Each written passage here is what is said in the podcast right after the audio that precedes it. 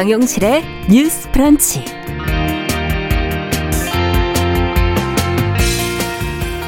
안녕하십니까 정용실입니다. 윤석열 대통령의 대선 후보 시절 대표적 한 줄 공약이었던 여성가족부 폐지가 이제 추진이 되고 있죠. 여당인 국민의힘이 여가부 폐지안이 담긴 법안을 발의하면서 그 절차에 첫 발을 뗐는데요.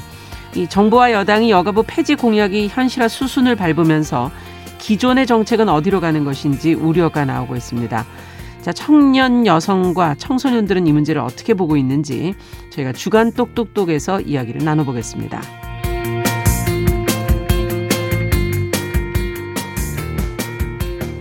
네, 영상 매체를 통한 표현 소통에 점점 익숙해지고 있는 시대긴 하지만은 또 한편에서는 꾸준히 강조되고 여전히 사랑받고 있는 표현 방식이 있죠.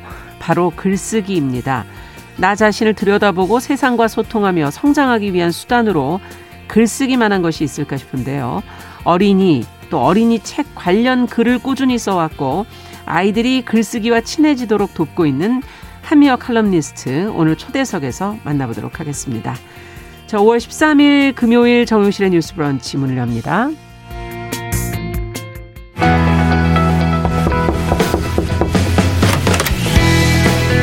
여성의 눈으로 세상을 봅니다. 정용실의 뉴스 브런치 주간 똑똑똑.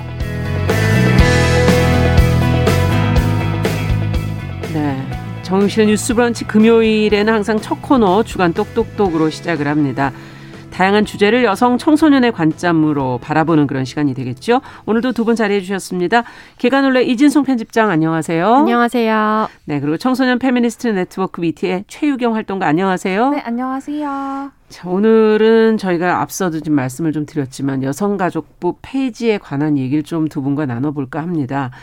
최근에 지금 어, 여성가족부 폐지안이 담겨 있는 정부 조직법 개정안이 이제 발의가 됐습니다. 이 개정안 내용을 보니까 여가부를 없애고 청소년 그리고 가족 관련 업무는 다른 부처로 이관할 계획이다 이렇게 지금 얘기가 나오고 있는데 어 젠더 감수성이 사실 다른 세대에 비해서 좀 젊은 세대들이 높고 또 이 여가부 정책을 자신의 삶과 좀 더 연결돼 있다고 생각하는 어 생각이 크지 않나 하는 생각이 들어서 2030 세대 여성으로서 두 분은 어떻게 어떤 느낌이신지 얘기를 좀 들어보고 싶습니다.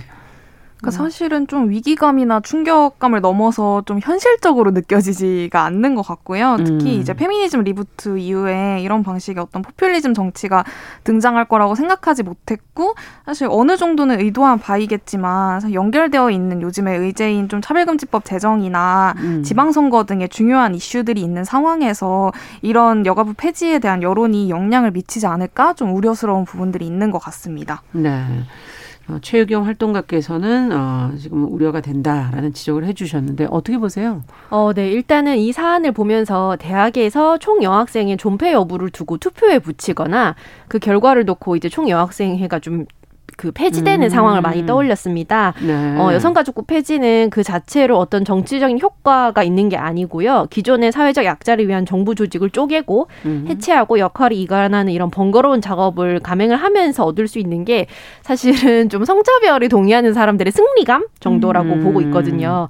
여성가족부 폐지를 추진한다는 것 자체가 실제로 그것이 되든 말든 정치인들의 어떤 쇼맨십이든 음. 사실은 이렇게 이런 정, 그 부서는 없어져도 된다 혹은 우리가 없앨 수 있다라는 정치적 메시지를 던지는 셈이거든요. 그래서 음. 이렇게 논의의 대상이 되고 여론조사 대상이 된다는 것 자체가 좀 답답하고 구조적 차별을 은폐하거나 차별과 혐오를 정당화하겠다는 의도로 읽혀서 좀 걱정을 많이 하고 있습니다. 좀 더 감정의 문제로 지금 들여다보고 음, 계시네요. 음. 네.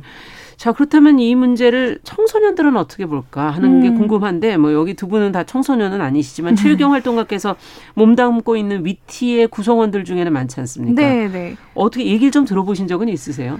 네, 사실은 이제 위티는 탈학교 청소년이나 공교육 바깥의 청소년들이 많이 오가는 곳인데요. 네. 그러다 보니까 이제 교육부의 지원을 받지 못하고 좀 여가부가 진행하는 사업이나 법률로서 도움받고 있는 이들이 많아요. 그래서 아. 여가부는 지난 이제 2014년 개정된 학교 밖 청소년 지원 법률에 근거해서 이제 지원에 필요한 행정적, 재정적 지원 방안을 마련해야 한다고 명시하고 있고요. 음. 또 이에 따라서 전국 202개 이제 학교 밖 청소년 지원센터를 개소해서 통해서 학업을 이어가려는 청소년들을 상대로 뭐 검정고시 이수 등의 어떤 상급 학교 지원 진학을 지원 중이고요. 네. 또 또 취업 희망 청소년 대상으로는 뭐 직업 훈련 과정 연계라던가 취업 지원 등의 이제 지원을 또 하고 있고요. 음. 당연히 좀 지원 주체가 다르다 보니까 이제 교육부와 여가부 사이에 학교 안팎의 청소년들에게 차별이 발생하고 있는 것은 사실이나 네. 이와 별개로 이런 지원들이 좀 현존하는 상황에서 이후 대책 없이 당장 이제 학교 밖 청소년들 에 대한 실질적 지원이나 법률을 총괄하고 있는 부서가 사라진다는 것에는 굉장히 좀 큰 위기감을 느끼고 음. 있는 것 같습니다. 이 교육부 산하가 아니군요. 그렇죠. 학교에 네. 다니지 않는 청소년들은, 청소년들은 네. 여가부 산하로 네, 네, 지금 네. 되어 있는 거군요. 네. 자, 그렇다면 이들의 문제는 과연 어떻게 될 것인가라는 얘기를 해주셨는데, 어, 처음에 여성과 관련해서는 주로 출산과 가족 정책을 대선 당시부터 음. 좀 내놓은 게 아닌가 하는 그런 생각이 들고, 그러면 이런 내용들이 대선 때 나왔던 내용들이 이제 앞으로 정책에 어, 반영이 되지 않겠는가 가능성이 높지 않나 음. 이렇게 생각이 들면서 음. 이런 부분에 대해서 우려하시는 점 또 비판하시고 싶은 점 음. 있다면은 좀 들어보고 싶어요. 아, 네.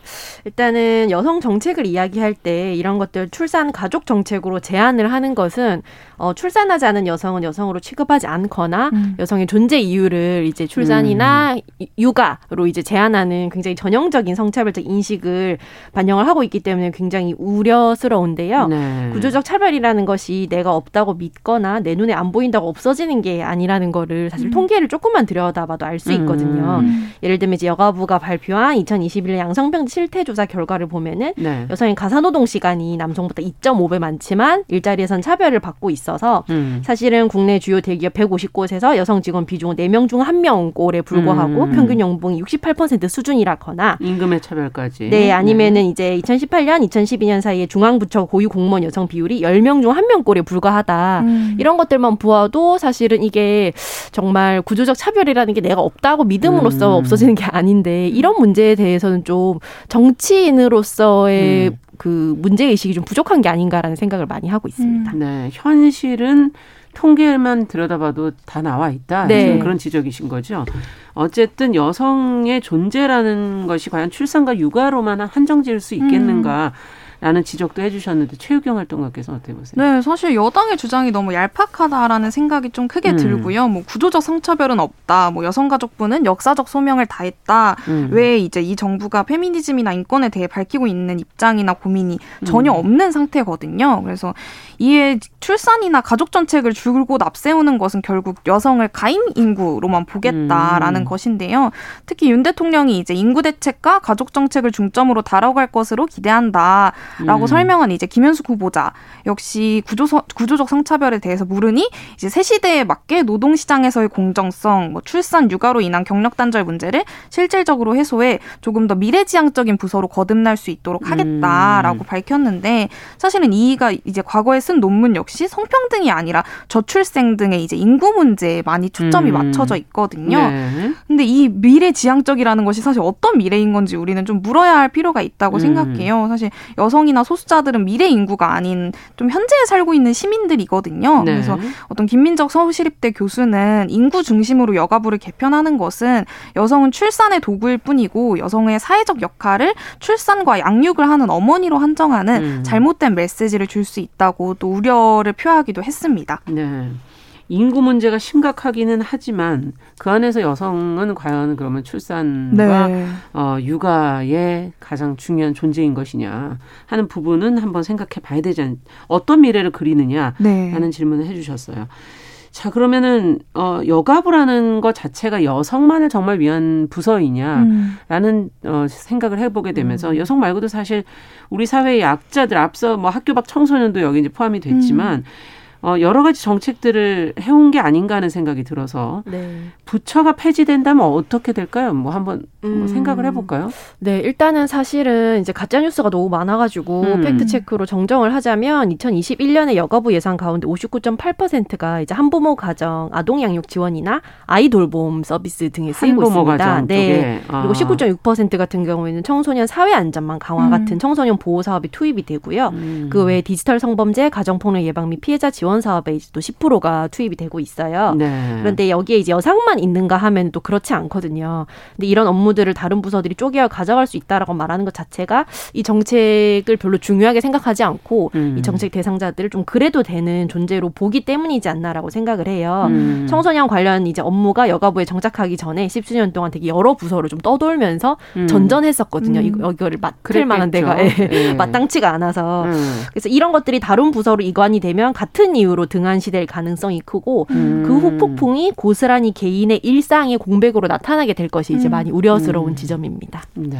또 다른 부서에서도 또 우선순위가 낮은 정책이 될 음. 수도 있고 최유경 활동가께서는 네, 지난 4월에 이제 전 여성가족부 장관인 정영애 장관이 이제 SNS를 통해서 여가부 폐지와 관련된 논란들의 입장을 또 밝혔어요. 음. 근데 이에 따르면 여성가족부는 현재 이제 일본군 위안부 피해자 할머니들의 의료, 주거, 뭐 일상생활 일상생활 등을 파악해서 이제 맞춤형으로 지원하고 있고 음. 또 서울시 사건 피해자 변호인이 밝혔듯이 여성가족부에서 이제 피해자를 위해 상담, 뭐 법률, 의료 지원 등의 음. 또 지원들을 해왔고요. 또 네. 2차 피해를 방지를 위한 이제 법 제도 개선을 위해서도 지속적으로 노력해 왔다고 합니다. 음. 그리고 또 매년 성폭력 상담소 등을 통해서 약 35만여 건의 지원 등 이제 피해자들에게 좀 실질적으로 도움이 되려고 노력하고 있고요. 네. 하지만 지난 3일 이제 인 수위가 발표한 윤석열 정부 국정 과제에서는 음. 여가부가 단독 주관 부처인 이제 과제는 하나도 포함되지 않았고요.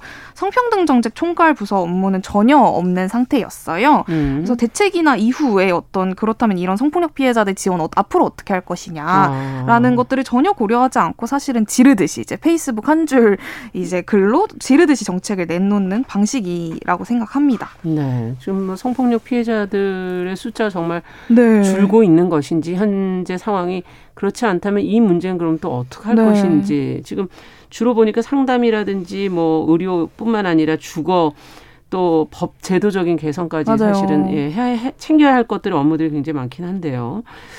자 그러면 음 여가부의 어 중요성 폐지 지금 뭐 후폭풍에 대한 얘기를 좀 해봤는데 가장 여가부에서 중요한 기능은 무엇이라고 보시는지 음 그것도 한번 좀 짚어주시면 좋겠고요.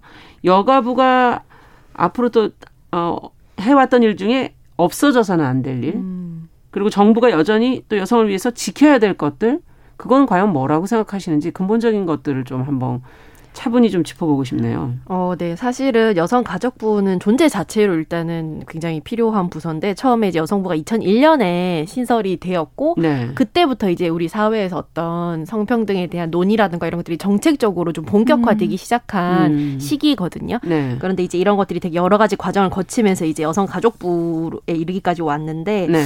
이런 부서의 존재라는 게 제도가 있고 또 그 제도라는 것이 때로는 좀 늦게 따라온 인식 을 변화시키는 음. 그런 되게 중요한 추동이 되기도 하거든요. 먼저 들면 앞에서 끌고 간다는 네, 거죠. 그렇죠. 그래서 예를 들면 성폭력과 관련해서 이제 2차 피해라는 거에 대해서 여가부가 여성폭력 반지 기본법을 제정하고 개정을 해서 이걸 법률에 정의를 하고 관련 지침을 마련을 하거나 음. 그다음에 성폭력 피해 방지나 피해자 보호를 위한 여러 가지 이제 노력을 하는데 여기에는 이 피해자의 성별을 고려하지 않고 음. 이런 그 정책이 펼쳐지거든요. 그래서 네. 사실은 남성 피해자 같은 음. 경우에도 여기에서 되게 지원 을 받을 수 있고 그러니까 성폭력이라는 건 남성, 여성 반대될 수도 있, 다는 말씀이신 어, 거죠. 그것도 그렇고? 피해자가 뭐꼭그 가해자의 성별과 무관하게 아니니까. 피해자도 성별과 그렇죠. 무관하게 발생할 수 있다는 거죠. 네. 그렇기 때문에 이런 점들을 좀 생각을 해봐야 할 필요가 있고요. 어. 중요한 건 여가부가 성평등 정책을 편다거나 여가부의 존재 자체가 남성의 몫을 빼앗아서 여성에게 주자 이런 게 아니라는 거를 음. 좀 음. 확실하게 인지를 할 필요가 있다고 생각을 합니다. 평등이라는 거는 서로 이렇게 밥그릇 뺏기 싸움이 아니라 음. 네. 무엇이 불평등을 만 들고 그 안에서 우리가 어떻게 이제 서로 평등하게 공존할 수 있는가를 탐색하는 문제거든요. 음. 네. 공존을 위해서 평등이 이제 필요해지는 음. 부분을 더 짚어주시면서 음. 좀 오해가 좀 있다는 말씀 좀 계속하시는 것 음. 같아요. 이준성 편집장께서 좀 네네. 여가부라는 그 이, 어, 어떤 네이밍 이름 때문에 오는 그런 어, 잘못된 인식들, 오해들 그걸 좀, 좀 바꿔야 된다라는 음. 지적을 해주셨고 최경 활동가께서는 그럼 어떻게 보십니까? 좀 중요한 것들, 여가부가 해야 될 중요한 것, 정부가 여성을 위해서 좀 지켜야 할 부분들 네, 사실은 좀 여가부가 해오고 있는 일들에 대한 평가가 좀 우선적으로 필요하다고 느끼는 것 같아요. 그래서 음. 여가부 존폐 논란을 보면서 생각보다 시민들이 여가부가 하고 있는 일이 뭔지 잘 모르는구나라는 음. 생각을 좀 많이 했고 사실은 저도 이제 공감하시는 거네요. 네네, 이 네. 라디오를 준비하면서 여가부가 이런 일도 하고 있구나라는 예. 걸또 새롭게 알기도 했거든요. 예. 그래서 그런 면에서 좀 여가부가 어떤 일들을 하고 있는지 여가부라는 음. 것이 단순히 정말 말씀하신 것처럼 파이 싸움이 아니라 음. 이들이 어떤 피해자의 성별도 무관 할 뿐더러 좀 음. 복지나 학교 밖 청소년 어떤 좀 이주 여성 등의 다양한 음. 소수자들에게 또 다양한 복지와 또 국가 차원의 돌봄을 제공하는 음. 부처인 거거든요. 네. 그래서 그럴 때 좀 이런 부서들이 당연히 중요하고 좀 폐지라는 것은 결국에는 백래시일 음. 수밖에 없다라는 음. 좀 말씀들을 드리고 싶습니다. 네. 자, 뭐 지금 어 여, 여가부 폐지에 뭐 보면은 나온 관련 자료들을 보면 국민 특히 여성도 많이 찬성했다. 음. 뭐 이런 보도들도 꽤 있었어요. 기존의 역할을 또 그에 반해서 강화하는 쪽으로 좀 재편해야 되는 거 아니냐 하는 음. 그런 얘기들도 있고 음.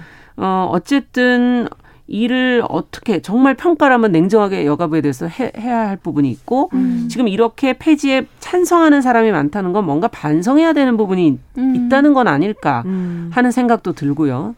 그 부분은 어떻게 생각하십니까? 어, 일단은 여론이라는 게 어떻게 구성이 되는가에 대해서 생각을 좀 많이 해봐야 되는데 사실은 한국 그 시민들 중에서 어떤 예. 정부 부처에 대해서 음. 특정 부서가 일을 굉장히 잘하고 있다. 굉장히 유능하다. 음. 그래서 우리 사회에 꼭 필요한 역할을 잘 하고 있다라고 말할 수 있는 부서는 그런 평가를 받을 수 있을 만한 부서는 사실 별로 없을 거예요. 음. 근데 유난히 이제 항상 이런 폐지 논란에 놓이는 것이 예, 어떤 부서인가 네에 예. 대해서 저는 좀 얘기를 하고 싶은데 네. 아무래도 권한이 적고 예산이 작다 보면은 모든 면에서 완벽하거나 모든 이슈에 대응하기가 어려운데 음. 이제 유독 여가부의 경우에는 음. 한 것보다 못한 것이라던가 좀 미진한 것에 대해서 좀 많이 조명이 맞춰지고 있어요. 음. 저는 이제 그래서 좀좀 여가부를 적대시하고 여론적으로 고립시키는 굉장히 여러 악의적인 음. 루머나 이걸 방조하거나 적극적으로 조장하는 언론 그리고 온라인 담론에 대해서 말을 좀 하고 싶은데요. 음. 예를 들면 인터넷에는 여가부가 이제 황당한 이유로 뭐 과자나 이런 자동차의 판매를 금지했다는 일명 여가부 괴담이라는 음. 썰들이 아, 이제 돌아다닐 예, 정도고요. 2019년에 여가부에서 만든 성평등 방송 프로그램 제작 안내서를 두고 이제 뭐 아이돌의 외모를 규제하고 이제 뭐 탈코르셋을 강요한다 이런 식의 어떤 루머가 좀 퍼지기도 했거든요. 예. 네. 그래서 이런 것들을 두고 봤을 때, 어, 이 여론이라는 게 정말 여가부의 역할과 여가부의 정책에 대해서 오염되지 않은 정보를 가지고 음. 판단을 내린 것인가? 그리고 여론조사의 설문지라는 게 또 어떻게 구성되느냐에 아. 따라서 음. 결과는 되게 판이하게 바뀌는 특성이 있거든요. 네. 그렇다면 그 질문지는 어떻게 구성되었나? 이런 질문을 음. 또 해볼 수 있다고 봅니다. 네. 이 여 가부 자체에 대해서 어떤 정, 어느 정도의 팩트 음. 체크 이게 좀 필요하지 않나 하는 생각도 들고. 네, 네. 어떻게 보세요? 동시에 좀 여성가족부에게 더욱 강력한 권한이나 좀 음. 시민들의 지지가 필요하다라는 생각이 좀 비슷하게 들고요. 사실 음. 말씀하신 것처럼 여가부는 다른 어떤 부서보다 루머가 굉장히 많았고 그에 음. 비해서 이제 예산이나 권한 등이 굉장히 협소했거든요. 근데 음. 당연히 이런 협소한 권한과 예산 속에서는 여가부의 실효성을 보여주기에 또 어려운 조건일 수밖에 없거든요. 네. 그래서 여가부 같은 경우에는 특별 성별 역량 평가를 한 뒤에 이제 해당 기관의 정책 개선 권고를 할 수 있는데 네. 이게 좀 불수용하는 경우가 있어요. 음. 불수용이 가능한데 이제 개선 권고가 이행된 이행 완료된 비율이 사실 2017년엔 63.5%였고 네. 또한 해 지난 2018년에는 54.8%로 줄었거든요. 그러네요. 그래서 이런 면에서 좀 여가부의 어떤 권한 등이 너무 현재 협소하다라는 음. 좀 평가를 내리고 싶습니다. 네, 협소하기 때문에 좋은 어, 평가를 받을 수 없다. 지금 네. 그런 지적이신데 지금 이제 정부에서는 선거 때는 여가부 폐지를 강력하게 좀 내세웠는데 지금 인수위 단계로 내려오면서 조금 부정적 여론을 음. 인식해서 조금 어떤 기류 변화 같은 것도 조금 감지된기도 했었어요. 보도 음. 내용을 보면. 어, 만약에라도 뭐 존치될 수도 있고 폐지된다면 그 이후에 그 여가부의 역할을 이어갈 다른 부처나 음. 기구가 생기게 된다면 어떤 점이 기존과는 좀 달라져야 되고 어떻게 가야 될지 방향을 음. 어떻게 가야 된다고 음. 생각하시는지 그러니까 저 같은 경우에는 이제 좀 마지막으로 좀 이제 소개드리고 싶은 문장이 있어서 가져왔는데요. 네. 지금 필요한 것은 여성가족부가 국가 경제 발전에 얼마나 도움이 되는지가 아니라 오히려 그간 여성가족부를 경제 발전을 위한 하위 목표 하에서 기능적 역할만을 수행하도록 만들어온 문제를 짚고 성평등을 위한 정부 부처의 역할과 젠더 정책을 재설정하도록 하는 일이다라는 이제 황해문화 112호에 기고된 나영활동가의 음. 글을 좀 소개를 드리고 싶었습니다. 어. 국가 경제 발전의 한 부품으로만 생각하지 말고 네, 그런 네, 기능적인 역할만이 아닌 것으로 좀 인식해 줬으면 좋겠다. 맞아요. 네. 어, 여성가족부에 대한 어떤 반발 신고와는 별개로 음. 여성가족부가 지금 시행하고 있는 정책들은 현실에서 굉장히 필요하고 실효성이 높은 것들이 많습니다. 그래서 여가부는 폐지가 아니라 오히려 확장이 되어야 돼서 음. 저는 뭐 이걸 이어갈 다른 부처나 기구의 필요성보다는 오히려 이제 좀 더 많은 권한과 더 이제 큰 어떤 부서가 필요하다고 생각을 음. 하는데요. 왜냐하면은 이 여가부를 폐지하겠다는 건 결국에는 복지와 지원을 민간화하고 사회적 약자들에 대한 지원을 철회하고 싶다는 욕망을 음. 보여주는 상징적인 사건이기 때문입니다. 음. 대선이 끝나고 젠더 갈등 이슈가 끝나니까 이제 장애인 이동권 시위를 두고 이제 장애인들을 대상으로 한 혐오 발언을 음. 이제 정치인들이 굉장히 적극적으로 framing을 했듯이 음. 계속해서 아마 여가부가 폐지되면 그 다음 타겟은 또 어떤 사회적 약자를 대상으로 음. 하는 부서일지 음. 모르거든요. 음. 이런 좀 전체적인 맥락에서 좀 같이 사유를 해봤으면 좋겠습니다. 네.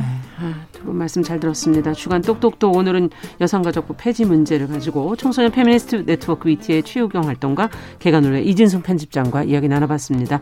말씀 잘 들었습니다. 감사합니다. 감사합니다. 네, 정실의 뉴스 브런치 일부 마치고 저는 잠시 후에 돌아오겠습니다.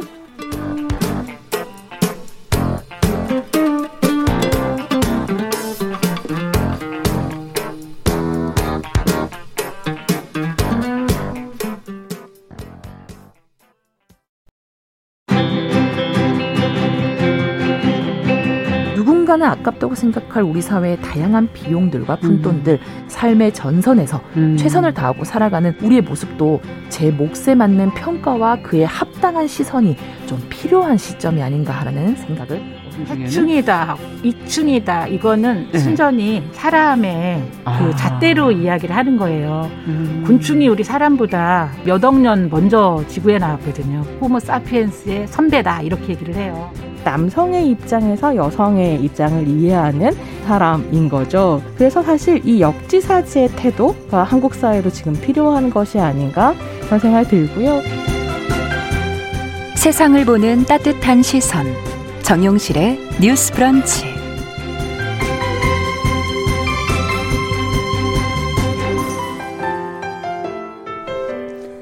네, 정용실의 뉴스 브런치 듣고 계신 지금 시각 11시 31분입니다. 자, 다양한 분야에서 활동하는 여성들 저희 금요일마다 만나 뵙고 있습니다. 금요 초대석. 오늘은 아마 어, 아이를 갖고 계신 분들이라면 이 시간을 좀 귀담아 들으시면 좋을 것 같은데요. 특히 책 좋아하시고 그림책, 어린이책 관심 있는 분들 아, 아마 이분 글을 한 번쯤은 보셨을 것 같아요.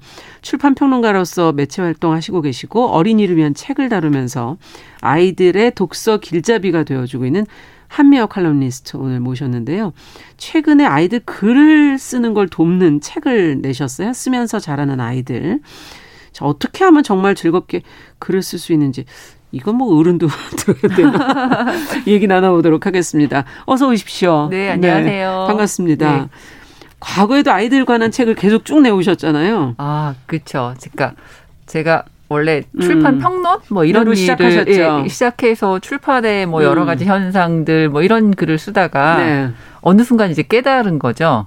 어, 아, 내가 어린이 책하고 그림책 음. 좋아하는구나 라는 걸 그쪽을 이제 제일 좋아하시는 거군요. 어, 깨달은 거죠. 물론 아. 이제 다른 것도 좋아하지만 음. 어, 그걸 좀 좋아한다는 걸 이제 그 일을 하다 보니까 깨달아서 아. 그리고 또 이제 제가 아이를 키웠잖아요. 그 당시에. 그렇죠. 네. 아이가 어렸잖아요. 예, 맞아요. 그거하고 이제 같이 만나면서 아. 어 제가 좋아한다는 걸 알아서 좋아하니까 이제 조금 어, 어 평균적인 것보다 조금 더 많이 보게 되고 그렇죠. 뭐 그런 것들이 자꾸 쌓여서 어느 순간에 어 어, 그림책에 관련된 뭐 에세이를 쓴다거나 아. 아니면 어 어린이 문학을 소개하는 책을 쓴다거나 그렇죠. 그랬는데 현장에서의 요구는 실은 독서 교육과 이렇게 좀 포커싱된 아. 책들에 대한 요구가 좀 있어요. 네. 그래서 지금 쓰면서 자라는 아이들은 아이들의 글쓰기에 관한 책이고 요거 제일 처음은 아이를 읽는다는 거. 예, 그거는 어린이 문학에 관련된 그런 성격이 조금 짙어요. 그러니까 아. 어, 부모하고 아이가 함께 읽으면 참 좋겠다 싶은 어린이 문학 얘기를 조금 한 음. 책이고요. 네. 다음에 나왔던 아홉 살 독서 독서 수업. 수업이 음. 어, 어린이 읽기에 관련된 책이고 음. 읽기를 냈더니 어, 쓰기 쓰기 는 안 가르쳐 주냐. 그렇죠, 그렇죠. 쓰기도 예. 필요하다는 걸 이제 또 뒤늦게 안 거죠. 아. 그래서 그래 그럼 읽기가 있으니까 쓰기 책을 내면 음. 두 개가 이렇게 세트처럼 음. 어쨌든 내가 어, 어린이의 읽기와 쓰기에 대해서 하고 싶은 말을 담을 수 있겠구나. 음. 뭐 이제 그렇게 된 거죠. 네. 아이를 읽는다는 것은 이제 우리가 너무 아이들을 어른의 입장에서 늘 들여다 보니까 아마 그걸 아이의 입장에서도 볼 수 있게끔 음. 아동 문학을 바라볼 수 있는 음. 시선도 음. 있지 않을까 하는 기대도 되고. 네, 맞습니다. 음. 그, 어, 사실 이제 어린이 문학, 동화라고 음. 보통 말하는데, 동화가 아이들이 읽는 책 이죠. 그렇죠. 그건 맞죠. 네네. 그런데, 어, 어, 흔히 생각하시기에 아이들이 읽으니까 수준이 낮을 거다. 그렇죠. 유치할 거다. 예, 예, 예. 나는 안 읽어도 된다. 음. 그렇게 생각하시는데 물론 어린이를 위한 책이긴 하죠. 근데 어 가장 중요한 사실은 좋은 문학, 훌륭한 문학은 누가 읽어도 다 좋은 거거든요. 실은 솔직히. 말해서요. 그리고 네네. 어린이 문학은 어 특히 저는 아이를 키우시는 부모님들이라면 음. 어 그때 아이가 읽는 책들이 있거든요. 예. 뭐 1학년 때는 1학년, 그다음에 6학년 되면 그렇죠. 6학년, 그렇죠. 어 책들이 있는데 음. 그걸 다 따라 읽으실 수는 없는데 그래도 그 중에 어 1년에 몇 권이라도 아이가 읽는 음. 책을 좀 같이 읽어 보시면 아주 흥미로운 일들이 일어날 겁니다. 음. 일단 그 책 갖고 아이하고 얘기할 수 있을 뿐만 아니라 그 나이 또래 아이들이 무슨 생각을 하고 있는지 그렇죠. 다 잊어버렸잖아요. 다 잊어버렸거든요. 예, 예. 생각 안 음. 나거든요. 음. 나는 처음부터 어른이었던 것 같거든요. 아니었는데. 아니었는데 맞아요. 이제 그런 걸 조금 환기하실 음. 수 있어요. 음. 그런 의미에서 썼으셨군요. 예, 그 쓴 게 사실은 처음에 썼던 그 아이를 읽는다는 책이었어요. 사실 저 제가 이 아이를 읽는다는 것 안에 들어있는 책들을 권해주셔서 몇권 음. 읽어본 적이 예전에 있었는데 어 눈물을 흘리면서 읽었어요. 음, 맞아요. 그리고 특히 어 저는 그래서 음. 동화책 읽으면서 많이 우는 편인데 이렇게 그런 다른 책보다 그렇게 눈물이 많이 나더라고요. 좀 많이 우는 네. 편인데 그게 약간 순정한 세계를 다루기도 하고 음. 또 동화 속에 주인공 어린이가 있잖아요. 음. 근데 그 주인공 어린이가 어 간혹 음. 내 어릴 때랑 굉장히 비슷한 맞아요. 어린이를 만나게 돼요. 어 맞아요. 음, 그래서 그래서 마음이 아팠나 봐요. 그러면 이- 그러면 아. 제어가 안 되더라고요. 아. 그러니까 뭐 이성적으로 내가 지금 아. 이건 내 얘기가 아니야. 뭐 이런 거 아무것도 필요 없고 그렇죠. 어, 생각보다 굉장히 감정을 그 몰입하게 음. 되고 감정이입되는 그 음. 깊이와 폭이 그렇죠. 어른 책을 읽을 때하고는 또 다른 맞네요. 차원에서 굉장히 깊 게 들어갑니다. 우리가 심리학적으로 보면 우리 마음 안에 어린아이가 그쵸, 있잖아요. 맞아요. 아이 예, 하잖아요. 상처와 예. 저희가 그걸 갖고서는 평생을 그쵸. 그냥 살아가는데 예, 뉴부십에서도 그런 예. 얘기 많이 하시죠, 그렇죠? 네, 저희 일요일에 주로 이제 그 얘기를 많이 하고 있는데 그거 딱 그거예요. 그거군요. 딱 그거예요. 그러니까 심리학에서는 늘 음. 무의식을 만나는 게 내 안에 어린아이를 만나는 일이라고 하잖아요. 네. 근데 사실 내 안에 어린 아이를 만난다는 것도 굉장히 추상적인 이야기거든요. 어떻게 보면. 근데 네. 진짜 어린 아이를 만나실 수 있어요. 예. 그러니까 어린이 문학을 읽다가 그 안에서 뭔가 어, 내 안에 숨어 있었는데 다 잊어버렸었는데 그 아이 때문에 주인공 아이 때문에 촉발되어서 뭔가 음. 기억 같은 게 나면서 정말로 이게 무의식을 일깨워요. 그러면 그런 상- 현상이 상처가 일어납니다. 어떻게 보면 드러날 그렇죠. 수도 있고. 그래서 이렇게 예. 묵었던 상처가 위로 확 올라오면서 그러면서 치유가 아, 될 수도 있겠네요. 어떻게 본다면. 내가 이것 때문에 아직도 아파하고 있구나. 예. 음. 아, 내가 그때 이것 때문에 굉장히 슬펐지. 아, 그런 생각이 이제 드는 거죠. 어. 아. 그런 일깨움들이 좀 있습니다. 그러네요. 아이와 함께 성장하실 수 있고 또 네. 나를 성장시킬 수 있는 네. 부분이 네. 있다는 생각도 들고. 그래서 이제 아이들 책을 이제 읽어야 되는데 아이들은 이게 독서 수업 이렇게 가니까 이제 뭔가 저는 학교 때가 생각이 나요. 네. 이게 읽고 쓰기가 학교에서 어 어디까지 읽어 와라 뭐 어떻게 해라 그리고 그걸 독후감을 써라 이렇게 했던 기억이 있고 어 그때 그래서 읽었던 게 그렇게 기억이 안 나요. 어, 초등학교 때 읽었던 책 중에 기억, 재밌게 읽으신 책은 있잖아요. 있죠. 그래도. 그거는 이제 저 혼자 그쵸. 방학 때 할 일이 어. 하도 없어 놀다 놀다 지겨워서 읽었던 이제 동화책. 네, 근데 맞아요. 저한테 너무 잘 맞았던 음, 음, 동화책. 그건 그쵸. 기억나죠. 기억나죠. 네. 근데 학교에서 읽은 거는 하나도 어떻게 기억 안 나죠. 독후감을 그렇게 썼는데도 이 이거는 이렇게 되면 이렇게 읽는 게 효과가 있을까 저는 이제 그런 질문을 드리는 거거든요. 읽고 쓰는 게. 왜 읽어야 되는 거예요? 이게 왜 써야 되고. 그 저는 음. 지금 말 제가 여쭤본 어릴 때 이거 재미 있는 책 있으셨잖아요. 있었죠. 그리고 지금도 글 잘 쓰시잖아요. 그렇죠. 네. 근데 그게 어릴 때 읽고 쓰기 교육과는 별 상관이 없다고 생각하실 정도로 네. 초등학교 시절에 받았던 어, 음. 독서 교육 뭐 이런 게 지겹고 조금 네, 강압적이고, 네, 강압적이고 어. 그런 기억밖에 이제 네. 없으신 거잖아요. 사실은 지금 아이들도 마찬가지고요. 네. 오히려 예전보다 훨씬 더 강화된 것 같아요. 그 그러니까, 교육이 예, 그러니까 어 이제 뭐 문해력의 위기 이런 얘기 요즘 많이 네, 하잖아요. 많이 하죠. 예. 네. 그런 차원에서 음. 어, 특히 일선 학교나 아니면 부모님들이 읽고 쓰기가 굉장히 중요하다고 생각하시는데 음. 그건 참 좋은 일인 것 같은데 아. 근데 그것 때문에 이제 어 말씀하신 것처럼 훨씬 더 강화되어서 음. 뭐 반드시 1년에 50권을 읽고 독후감을 써야 한다거나 지금 음. 대부분 일선 학교에서 그렇게 하고 있어요. 50권이면 한 주에 한 권입니까 이게? 예, 그렇죠. 한 주에 한권 어. 이상이죠. 물론 이제 그 운영하는 방법은 조금씩 다 편차가 있는데 네. 예를 들면 어 1년에 50권씩 읽어야 하거든요. 음. 이제 이런 강압적인 교육들이 아이들에게 생각보다 아. 많은 읽기 상처, 어, 상처를 줄 것 같아요. 쓰기 상처 네네. 이런 걸 남기게 아. 되어서 그래서 그렇잖아도 요즘에는 재미난 게 많은데 음, 그렇죠. 어, 유튜브 유튜브를 음, 포함하여 기타 등등 재미난 게 많은 세상인데 왜 읽고 써야 하는지에 대해서 음. 거부감을 가지고 그리고 아예 그걸 싫어하고 그런 현상이 분명히 음. 일어나는 것 같아요. 이제 그러나 음. 중요한 것은 무엇이냐 하면 음. 어 기본적으로 저희가 아이들이 초등학교에 가서 또 중학교 고등학교에 그렇죠. 가서 교육을 받는데 예. 그 교육의 목표라는 건 어, 흔히 말하는 중산층의 양성, 음. 바른 시민의 양성 뭐 음. 이런 거거든요.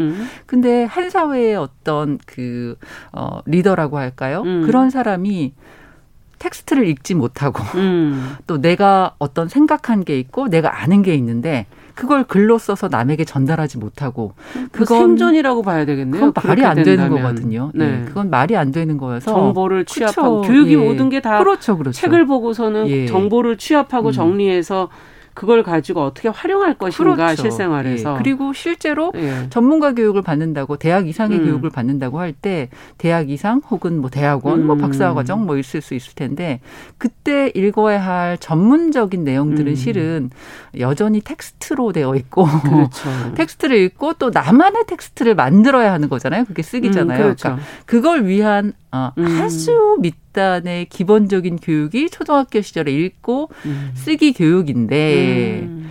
근데 이게 이제 중요해서 하기는 하는데 음. 그 교육이 어, 여전히 조금 강압적이고 음. 독후감을 쓰는데 급급하고 어 그런 이제 이 그 실행 과정 프로세스의 문제가 좀 있는 것 같아요. 그렇군요. 여전히. 네. 예. 그래도 읽기까지는 그래도 좀 자유롭게 책은 너가 선택해 봐라. 뭐 이렇게 해서 아이들에게 이제 뭐 자유롭게 음, 선택할 음, 수 그나마 있게 읽기가 좀 낫죠. 예, 해주면서 네. 이제 많이 요즘에는 예전보다는 아이들이 책을 읽는 걸 이제 많이 보게 되기도 하고 도서관에 엄마랑 같이 이렇게 음, 오는 모습도 예. 전과 달리 많이 보게 되는데 쓰기는 읽기랑 또 달리 음. 또 하나의 어려움이 더 더 하잖아요. 그 글 써서 예. 글 써보니까 아시지만 예. 읽는 것과 쓰는 것 두 가지만 비교를 하면 음. 정말 쓰는 건 읽는 거에 비하면 너무 어렵잖아요. 그렇죠. 어, 쓰기하고 읽기를 비교해 보면 예, 네. 읽기는 그나마 정말 쉬운 거예요. 그러니까 네. 요즘 세상에 뭐 안 읽는다 안 읽는다 하지만 뭐라도 쓰는, 읽어야죠. 네. 읽는 거랑 비교하면 아, 쓰는 것과 비교하면 음. 읽는 건 너무 쉽거든요. 음. 다시 말하면 쓴다는 것 자체가 음. 어려운 일인 거죠. 그렇죠. 이건 어린이만 어려운 것이 아니라 아니, 어른도 아, 어려워요. 어른도 어렵고요. 누구에게나 그 공평하게 어렵습니다. 예. 어, 제가 그 좋아하는 말 중에 글쓰기라는 건 종이 위에 하는 생각이다. 아, 아, 종이 위에, 종이 위에 어. 하는 어, 종이 위에 하는 생각입니다. 그러니까 다시 말하면 생각이 정리돼야 된다는 그렇죠. 얘기네요. 그냥 음. 그냥 막 이렇게 제가 지금 말하듯이 우리가 말할 때 막 하나하나 의식하면서 말하지 않잖아요. 그렇죠. 생각 이리 갔다 저리 갔다. 그렇죠. 이리 갔다 저리 갔다 네. 하고. 근데 글은 그렇게 쓸 수 없거든요. 그러니까 훨씬 더 에너지도 많이 들고 음. 생각도 해야 되고 음. 정리도 해야 되고 뭐 이제 아. 이런 과정들이 필요하니까 어, 일단 생각만 해도 귀찮고 하기 싫죠. 그리고 또 그렇게 대충 네. 하면 반드시 부모님이 이게 글이냐 발로 써도 이거보단 잘 쓰겠다. 아이고 어디서 많이 들었던 말인데 다. 글씨가 왜 이러냐 네. 뭐부터 시작해서 뭔가 비난과 그렇죠. 그 다음에 어, 이런 게또 아, 날라오고 이게 다 상처였군요. 네 그런 게 날라오고 뭐 이런 게 연속적인 과정인 것 같아요. 그래서 음. 어, 안타깝게도 초등학교나 중학교 시절에 음. 이렇게 쓰기를 해서 쓴다는 것이 희열이 좀 있거든요. 왜냐하면 이게 창조행위이기 때문에 아 그렇죠. 무에서 유를 그쵸. 예. 창조하는. 그러니까 힘들긴 아. 하지만 뭔가를 해내고 나면 그걸 해냈다라고 하는 희열이 있습니다. 음. 모든 창작의 과정은 그런 것 같아요. 힘들긴 한데. 그렇죠. 예, 힘들긴 한데. 아. 그러니까 힘든 게 없으면 쉽고 재밌기만 하죠. 아. 그런데 그렇죠. 인생도 그쵸. 그렇죠. 인생 그렇잖아요. 네. 근데 음. 힘든 것들이 그 진입 장벽이 좀 높고 음. 그렇긴 하지만 한번 해내고 나면 내가 해냈다는 희열감이 있습니다. 아. 그래서 저는 초등학교 시절에 이 어, 자기가 생각한 걸 글로 써서 어 이게 글이 되네 어. 이런 희열을 좀 느끼는 음. 어, 수 있도록 어, 교사나 혹은 부모나 주변에 있는 어른들이 조금 도와주시는 음. 그런 경험들을 좀 했으면 좋겠다. 뭐 이런 얘기를 사실 아, 책에서 담았어요. 그, 그래서 쓰면서 자란 아이들. 네, 맞아요. 예. 이라고 이제 적으신 거군요. 네. 맞아요. 창조의 과정에 어려움은 있지만 그것으로 인한 뭐 몰입을 하는. 것에서의 당연히 몰입이 돼야 되겠고요. 네. 그 몰입을 하면 우리가 흔히 무아지경에 빠지고요. 네, 시간 가는 줄 시간 가는 줄. 모르잖아요. 예. 그렇죠. 아이들이 집중력이 조금 음 짧긴 하지만 그래도 어 이렇게 쓰는 게 조금 훈련 받은 아이들은 한 20분, 30분 정도 자기가 쓰려고 궁리하면서 집중해요. 아, 그럼 공부도 사실 그런 그렇죠. 거잖아요. 예, 앉아 있는. 거잖아요. 예, 예. 그래서 사실 음. 쓰기 같은 과정들이 어, 다른 어, 좋은 습관하고 당연히 상호. 연결됩니다. 아, 그렇군요. 음. 보통은 이제 쓰기를 시작할 때 제일 먼저 하는 게 초등학교 때 일기 쓰는. 네, 맞아요. 근데 거기서부터 이제 뭐 검사를 하고 빨간 줄. 그 일기하고 독후감을 네. 독후감. 초등학교 입학하자마자 음, 많이들 하고요. 음. 그리고 이제 어, 제가 아이들하고 음. 그 부모하고 아이들하고 워크숍 이런 거 해보면 네, 어떻게 시- 하면 예. 됩니까? 그럼 부모님들은 막 하고 싶어 하는데 아이들은 이런데요. 엄마, 뭐 또 독후감 같은 거 써야 되는 거야? 그럼 나 안 해. 나 안 갈 거야. 나 안 해. 그건 안 해. 나 쓰는 건 안 해. 어, 뭐 어. 그런다고 해요. 그러면 어떻게 연 이걸 즐겁게 하려면 어떻게 해야 될까요? 어, 이 과정을. 지금 저는 제 책에 이제 네. 이 2부나 어, 이쪽에서 그런 얘기를 좀 많이 다뤘었는데요. 음.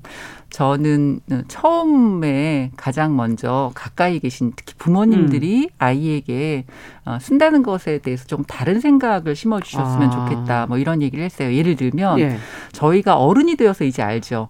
사회에 나오면 얼마나 쓸 게 많은지. 그렇죠. 어, 예를 들면 내가 조그만 자영업을 해요. 음. 그래서 뭐 SNS를 해, 한다고 음. 쳐요. 아, 요즘엔 정말 필요하네요. 어, SNS에 네. 뭐 이렇게 게시물 하나 올린다고 생각해 보십시오. 그거 다 쓰는 거예요. 맞네요. 그리고 또 어, 그냥 이미지만 안 올리고 요즘에는 카드 뉴스 이런 거 만들잖아요. 아, 그렇죠. 그거 다 쓰는 거예요. 맞네요. 하다못해 전단지 하나를 만드셔도 쓰는 다 쓰는 게. 필요하고 회사에 들어가도 기획서 아, 써야 그렇죠. 되지. 보고서 써야 보고서 되지. 써야 뭐. 되지. 예. 하다못해 심할서도 써야 되지. 뭐. 사직서도 써야 되네요. 그렇죠, 그렇죠, 그렇죠. 정말 쓸 게 많습니다. 네. 그래서 예. 어, 쓰기가 실은 음. 어, 일상에서 굉장히 효용 가치가 많고 높은. 쓸 일이 많다는 음. 거. 어, 근데 이걸 이렇게 생각하지 않으시는 이유는 쓴다는 게 곧 소설을 쓰거나 아, 시를 창작. 쓰거나 예, 순수구나. 너무 예, 너무 그쪽 쓴다면 아. 바로 그걸 떠올리시는데 절대 그렇지 않아요. 그래서 일상 속에서 쓸 게 굉장히 많아서 음. 아, 일상에서 아이와 함께 뭘 쓰는 걸 한번 해보십사 그럼 하는 뭐 걸 저는 많이 보내요. 그렇죠. 카드 좀 5월 달이니까 뭐 그렇죠. 예. 예. 부모님한테 그렇죠. 카드도 예. 써야 그때 되잖아요. 이제 아이들은 먼저 쓰겠다고 안 하면 부모님이 먼저 음. 어, 할아버지나 할머니에게 카드 한번 카드 써보자. 한번 써보자. 어. 그리고 부모님이 먼저 쓰시고 음. 너도 한 장 쓰자. 어. 뭐 이렇게 하고 그렇죠. 예. 어. 그런 작은 것부터 쓰기라는 행위가 일상에서 음. 굉장히 필요하다는 걸 일러주는 거고요. 제가 이렇게 편지 쓰기가 특히 음. 아주 쉬워요. 그러니까 쓰기에 여- 여러 가지 종류의 쓰기들이 네, 있잖아요. 있죠. 그 중에 편지가 참 쓰기 쉽거든요. 음. 왜냐하면 대상이, 대상이, 있기, 때, 예. 예, 있기 때문에 예. 훨씬 쉬워요. 어. 어, 예를 들면 할아버지에게 쓰면 아이들이 할아버지에게 하고 싶은 얘기가 누구나 있거든요. 그럼요. 그 쓰기가 쉬운데 또 이게 3, 4학년 정도 되고 남자 아이들은 절대 안 쓴다는 거예요.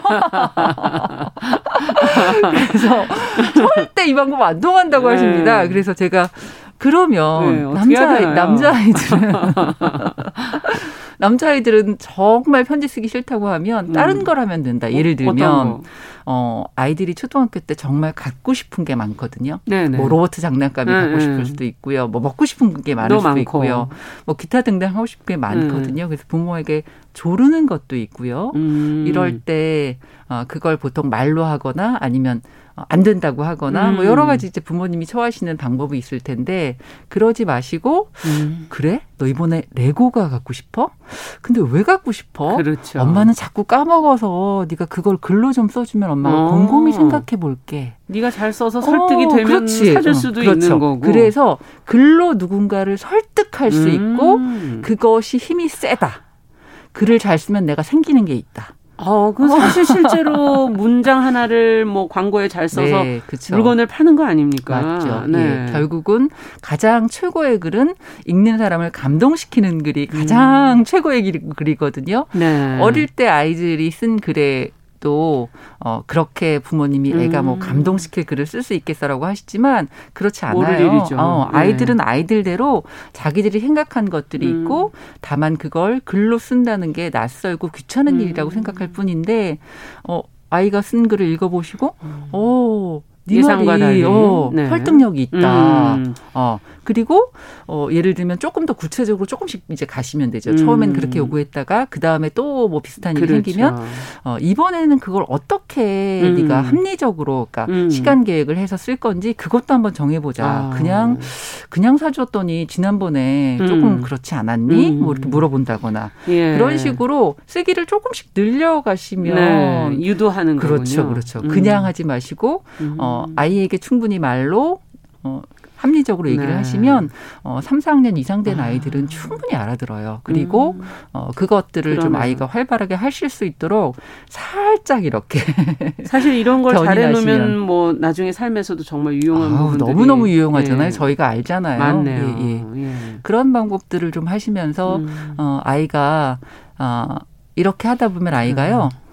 자기가 잘 쓰는 사람이라고 생각해요. 아.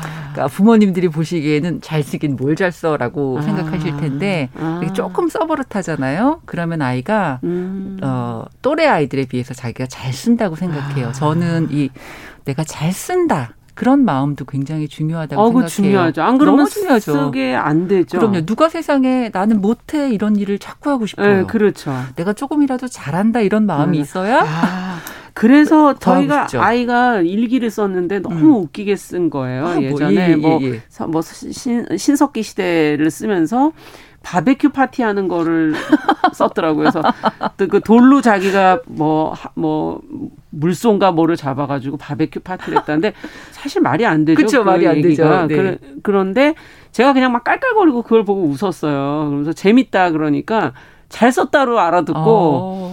웃겨서 그냥 웃은 건데 그 후로 계속 일기 쓰는 거를 그렇게 웃기게 쓰려고 그렇죠. 예. 예.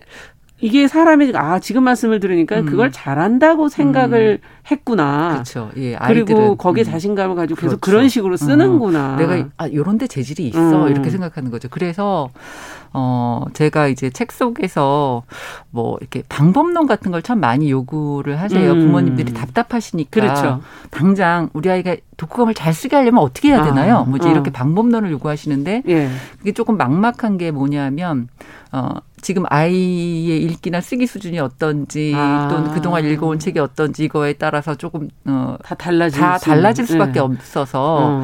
그리고 또 하나 가장 중요한 것 중에 실은 부모님이 아이에게 쓰기 지도를 하는 게 굉장히 어렵습니다. 그렇죠. 아, 뭔가 교육을 시키는 건 참 어려운 것 같아요. 일단 아이를. 뭘 가르치는 것 자체가 예, 어렵잖아요. 어려워요. 예. 그게 희한하게 내 아이는 굉장히 감정적으로 바라보게 되어서 예. 아이도 또 예, 예민하게 아이도 나오고. 굉장히 예. 예민하게 반응하고요. 음. 그래서 뭔가를 구체적으로 어, 아이가 쓴 글을 지도하시려고 음. 하시면 그 서로 아주 음. 피곤해집니다. 음. 그래서 저는 아. 그 굉장히 그 skill이 좋으신 전문적인 또 그런 직업을 갖고 계신 분들도. 있을 테니까 그런 분들은 뭐 알아서 잘 하실 거고요. 음. 그냥 대부분의 평범한 부모님들 같은 경우에는 지금 말씀하신 음. 것처럼 아이의 글을 읽고 감탄해 주세요. 아. 그 아이가 쓴 글을 어 읽고 아이가 너 오늘 독후감 숙제 했어 안 했어? 아, 따지지 마시고 네, 따지지 마시고 그러지 마시고 네. 그러지 마시고 어차피 아이들이 그렇게 글 막 음. 대단하게 잘 쓸 수 없거든요. 왜냐하면 음. 지금 배우는 단계이기 때문에 아이의 글을 읽으시면 어 글을 좀 잘 읽어주시고요. 잘 읽고 예 우선 첫째 잘 읽어야죠. 음, 그렇죠. 잘 그러니까 검사만 하지 말고 읽어야죠. 네. 검사만 하지 말고 읽으시고 음. 읽으시면 정말 하나라도 뭔가 재미있거나 그렇죠. 물어볼 구석이 있어요. 네. 예를 들면 신석기 시대에 바베큐 음. 파티를 했다. 음. 이게 말도 안 되는데 이때 야 너 말도 안 되는 소리를 썼냐 이러지 마시고 기발하다. 예. 아 그렇게 조, 장점을 어, 봐주라는 정말 재밌구나. 어. 뭐 이렇게 음. 어, 감탄을 좀 해주십시오. 감탄을 해 네, 감탄을 해주십시오. 그러면 지금 저희가 말했던 음. 것처럼 아이가 자기 글에 독자가 생긴 거예요. 아. 네. 어, 엄마가 독자다. 그렇죠. 엄마가 독자죠. 네. 엄마가 내 글을 읽는다는 기대감이 있어요. 아이에게는. 음. 그래서 어, 한 명의 독자를라도 있으면 저희는 글을 쓰거든요. 아, 그렇죠. 그럼요. 당연하잖아요. 네. 그래서 어, 다음에 엄마가 이런 걸 좋아했지. 그러면 음. 다음에는 어, 철기 시대에는 무슨 파티를 할까 뭐 이렇게 음. 궁리하면서 뭔가를 또 쓸 수도 있고요.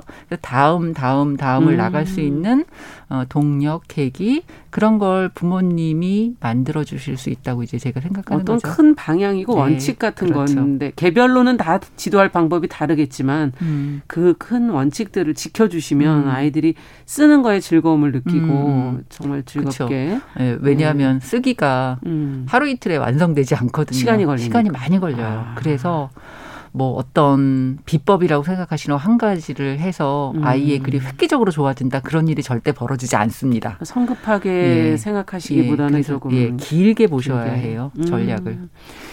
그렇다면 지금 이제 5월에 가정의 달이기도 하고 아이하고 양육자 분들이 그럼 뭐 뭘 한, 어떻게 시작을 해볼까 하는 분들한테 한두 권 권해주시, 서로를 좀 이해할 음. 만한 그런 책도 한 권 정도 추천해 주신다면 좋을 것 같은데. 네.